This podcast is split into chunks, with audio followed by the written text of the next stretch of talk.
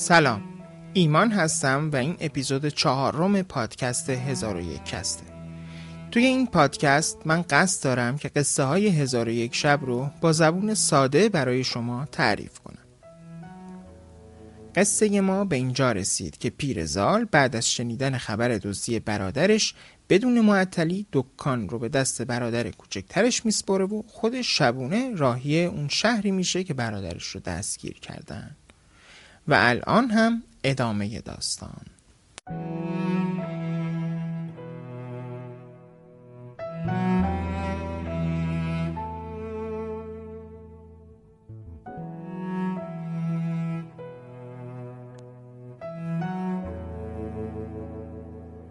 نزدیک صبح بود که رسیدم به در خونه داروغهی که حکم بریدن انگشتان برادرم رو داده بود. دم در بانویی دیدم که از من پرسید تو اینجا چی کار می‌کنی؟ مشکلی برات پیش اومده؟ من اون خانم رو شناختم. از مشتری هام بود و همیشه با دخترش میومد و از من خرید می‌کرد و به من می‌گفت که از راه دوری میاد. من گفتم که با داروغه شهر کار مهمی دارم. گفت اتفاقا من همسر داروغه هستم. اگر کاری داری بگو تا برات انجام بدم. خیلی خوشحال و امیدوار شدم. قصه برادرم رو براش گفتم اونم وساطت کرد و در نهایت داروغه به جای بریدن انگشتان برادرم جریمه سنگینی در نظر گرفت. منم اونو پرداخت کردم و به همراه برادرم از شهر خارج شدم و اون رو هم آوردم در مغازه که همراه ما کار کنه. ما سه برادر چهار سال در کنار هم کار کردیم و تونستیم توی این مدت 1500 سکه جمع کنیم. من تصمیم گرفتم که برای برادرهام و خودم زن بگیرم. چون من سی ساله شده بودم و برادرام هر کدوم 28 و 26 ساله بودن. اما این اتفاق نیفتاد. چون که برادر وسطی می‌گفت آخه تا کی باید توی این دکان دور از آفتاب بمونیم و پارچه متر کنیم و عطر مسقال کنیم؟ بیا دکان رو برای مدتی تعطیل کنیم و بریم به یک سفر طولانی و تجارت کنیم. دور دنیا رو بگردیم و سرمایهمون رو بیشتر کنیم و پول زیادی رو به شهر خودمون برگردونیم. برادر وسطی من اینقدر در گوش برادر کوچکم خون تا اینکه اونم شروع کرد به اصرار که هرچه زودتر بریم به این سفر طولانی. من هم در برابر اصرارهای اونا تسلیم شدم و چون حاضر نبودن بدون من برن برای مدت طولانی دکان رو بستیم و راه سفر پیش گرفتیم. هر کدوم از ما 500 سکه برداشت و 3000 سکه دیگر رو زیر خاک پنهان کردیم. این رو هم بگم که برادر کوچکترم عاقلتر از برادر وسطی بود و قابل اعتماد تر. برادر وسطی من همیشه با من مخالفت می‌کرد و برادر کوچکم رو بر علیه من تحریک می‌کرد. ولی من چون برادر بزرگتر بودم این اتفاقها رو نادیده می گرفتم و به روی خودم نمی آوردم. سرانجام من تسلیم خواسته های برادرم شدم. مقدار زیادی پارچه های زردوزی و حریر و ترمه و عطرهای خوشبو رو به علاوه 1500 سکه برداشتیم و راهی سفر شدیم. این سفر شش سال طول کشید و در کشورهای مختلف داد و ستت کردیم تا اینکه 500 سکه ما ده برابر شد. چندین برابر اون هم کالاهای مختلف خریدیم. بالاخره با اصرار من برادرهام رضایت دادن که به شهر و دیارمون برگردیم. حین سفر من بارها با برادر وسطیم بگو مگو داشتم و رابطمون اصلا خوب نبود. بنابراین تصمیم گرفتیم وقتی که به شهرمون برگشتیم اولین کاری که می‌کنیم اینه که سرمایه هامون رو جدا کنیم و هر کس برای خودش تجارت کنه. من هم چون دیدم حریف برادر بزرگترم نمیشم و برادر کوچکترم هم تحت تأثیر اونه رضایت دادم. ما 15 روز بود که در مسیر برگشت بودیم و 15 روز دیگه مونده بود که برسیم. توی این مدت اختلاف من با برادرهام خیلی بالا گرفته بود. به همین خاطر تمام این مدت رو تنها بودم. در طول سفر من روی عرشه کشتی زن بی نهایت زیبایی رو می دیدم که بسیار فقیر و ژنده پوش بود. یک روز دیدم که نشسته و داره گریه می‌کنه. رفتم کنارش که ازش دلجویی کنم. دلیل گریهش رو پرسیدم. اونم داستان سراسر غمانگیزش رو برام تعریف کرد. من به اون گفتم که چجوری می‌تونم کمکت کنم؟ به من گفت اگر که می‌خوای در حق من لطفی کنی منو به عقد خودت در بیار. چون من توی این مدت تو رو توی کشتی تنها دیدم در حالی که همه مسافرها با هم هستن. ما تنهاییم. شاید اتفاقی بیفته که ما همین روزها به هم احتیاج پیدا کنیم. وقتی حرف های اون زن رو شنیدم فکرم مشغول شد و بعد از یک مقدار بالا پایین کردن و فکر کردن قبول کردم.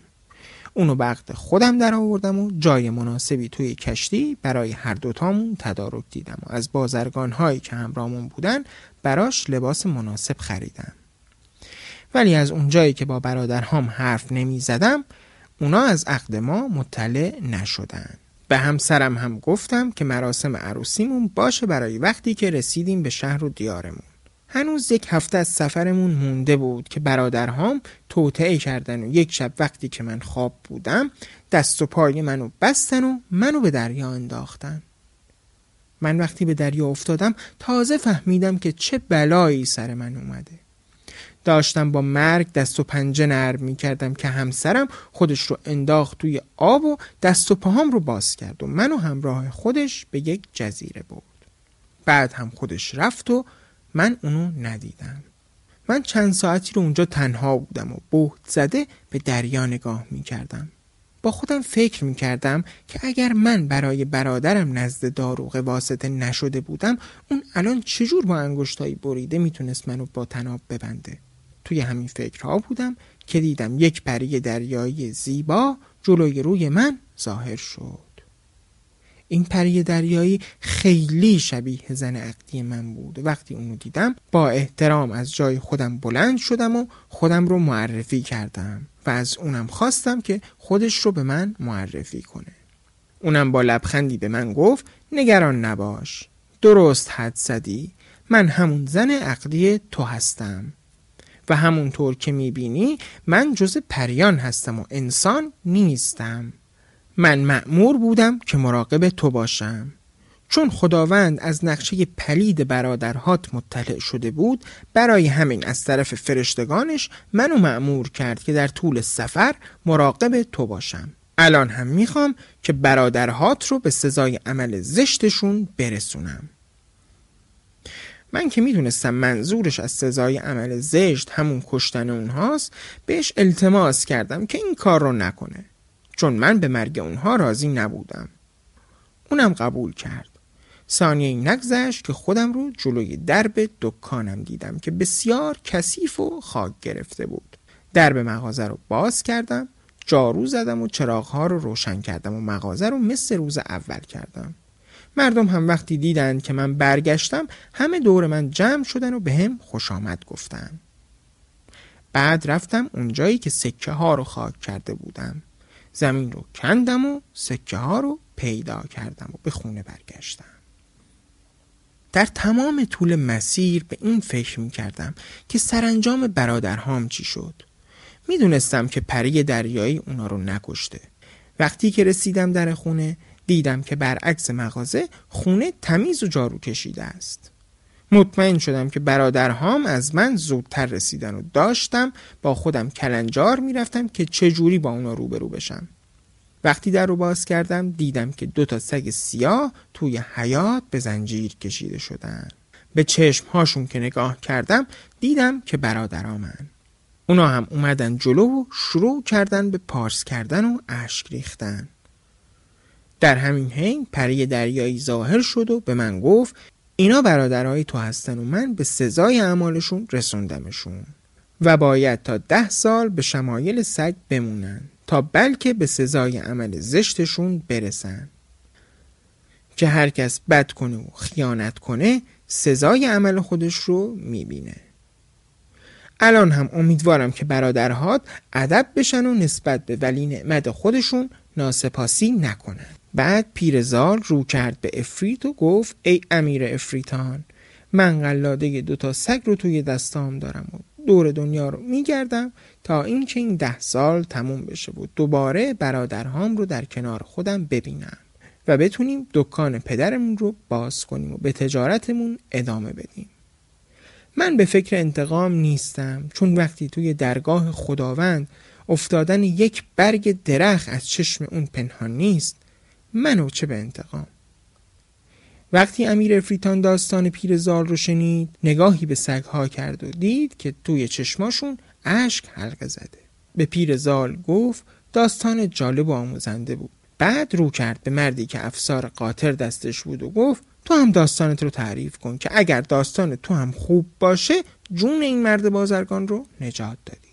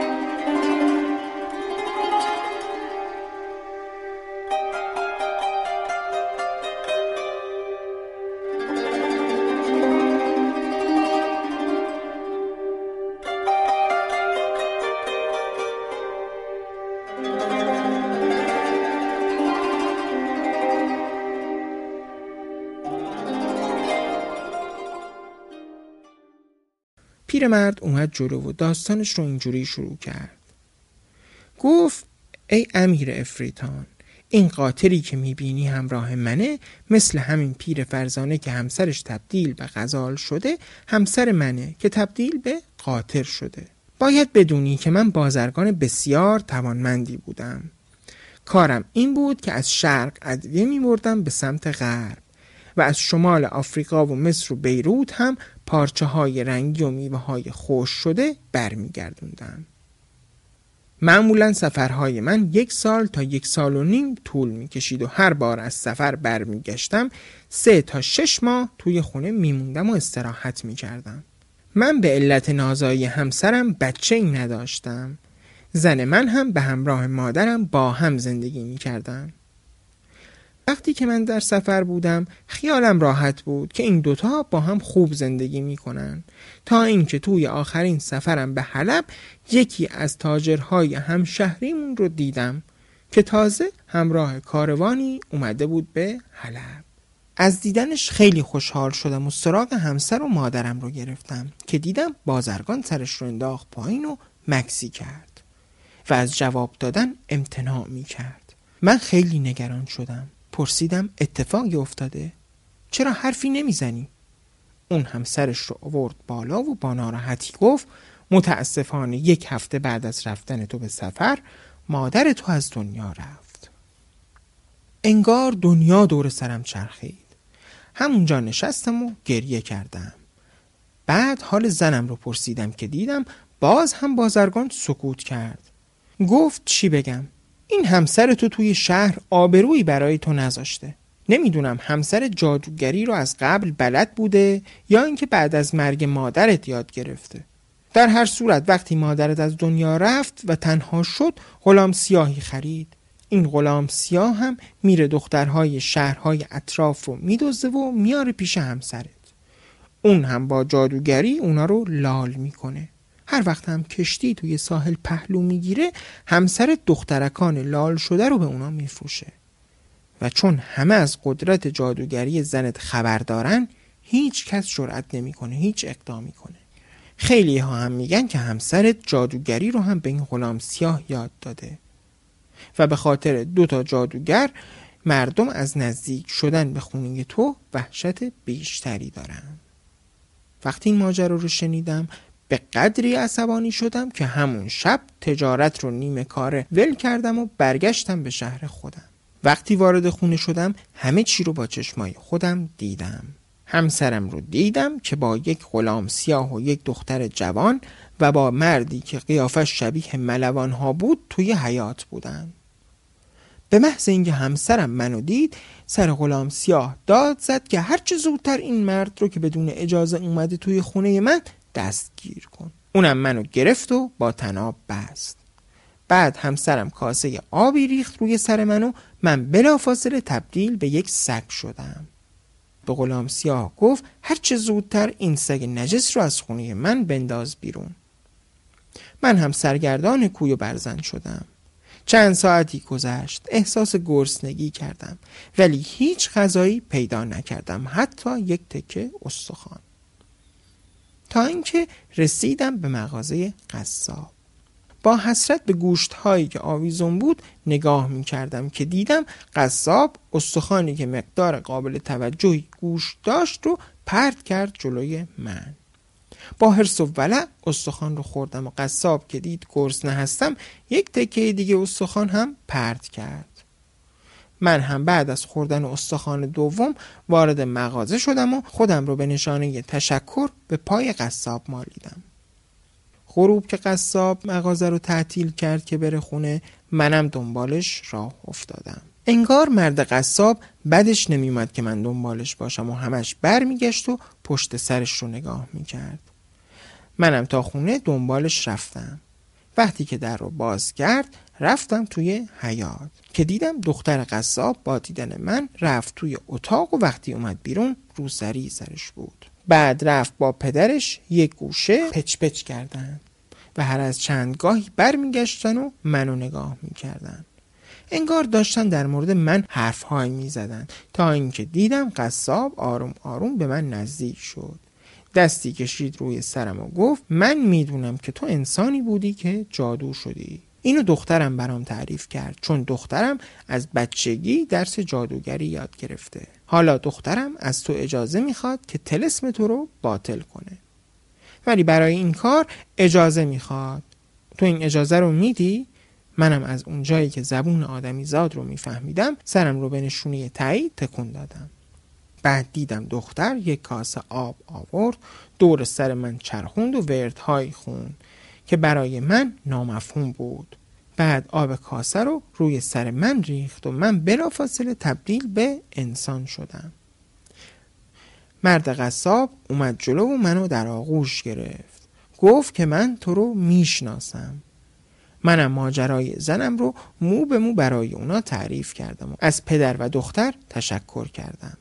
وقتی که خواستم خدافزی کنم و از در خونه بیام بیرون دختر منو صدا کرد و گفت خونه رفتن تو الان بیهوده است. چون به محض اینکه به خونه برسی دوباره همسر تو رو جادو می‌کنه. منم گفتم خب چیکار باید بکنم؟ دختر قصاب گفت بهتر قبل از رفتن تو من اونو به سزای عملش برسونم. ولی من راضی به مرگ همسرم نبودم. بنابراین مخالفت کردم. ولی دختر قصاب گفت پس من می‌تونم اونو تبدیل به حیوانی کنم که دیگه تو رو اذیت نکنه. منم قبول کردم. به من گفت وقتی رفتی خونه غلام سیاه رو مرده گوشه حیات می‌بینی. ولی همسرت توی یک خواب عمیق فرو رفته. این کاسه آب رو روی سر اون بریز اونم بلافاصله تبدیل به یک قاطر میشه. بعد همه وسایلت رو جمع کن بار قاطر کن و از این شهر برو بیرون. چون این زن توی شهر آبرویی برای تو نذاشته. قبل از اینکه از اینجا بری از تو می‌خوام وکالت تمام اموالت رو به پدرم بدی که در نبود تو اموال تو رو بفروشه. این زن تو هم تا زمانی که زنده ای به شکل قاطر میمونه و با مرگ تو اونم در دم میمیره. وقتی داستان تموم شد ملک افریتان داشت با دهن باز به قاطر نگاه می‌کرد و بعد انگار که از خواب سنگینی بیدار بشه گفت ای مرد داستان تو هم مثل اون دو داستان قبلی خیلی آموزنده بود. بنابراین من از خون این مرد گذشتم. و در یک آن از نظرها ناپدید شد.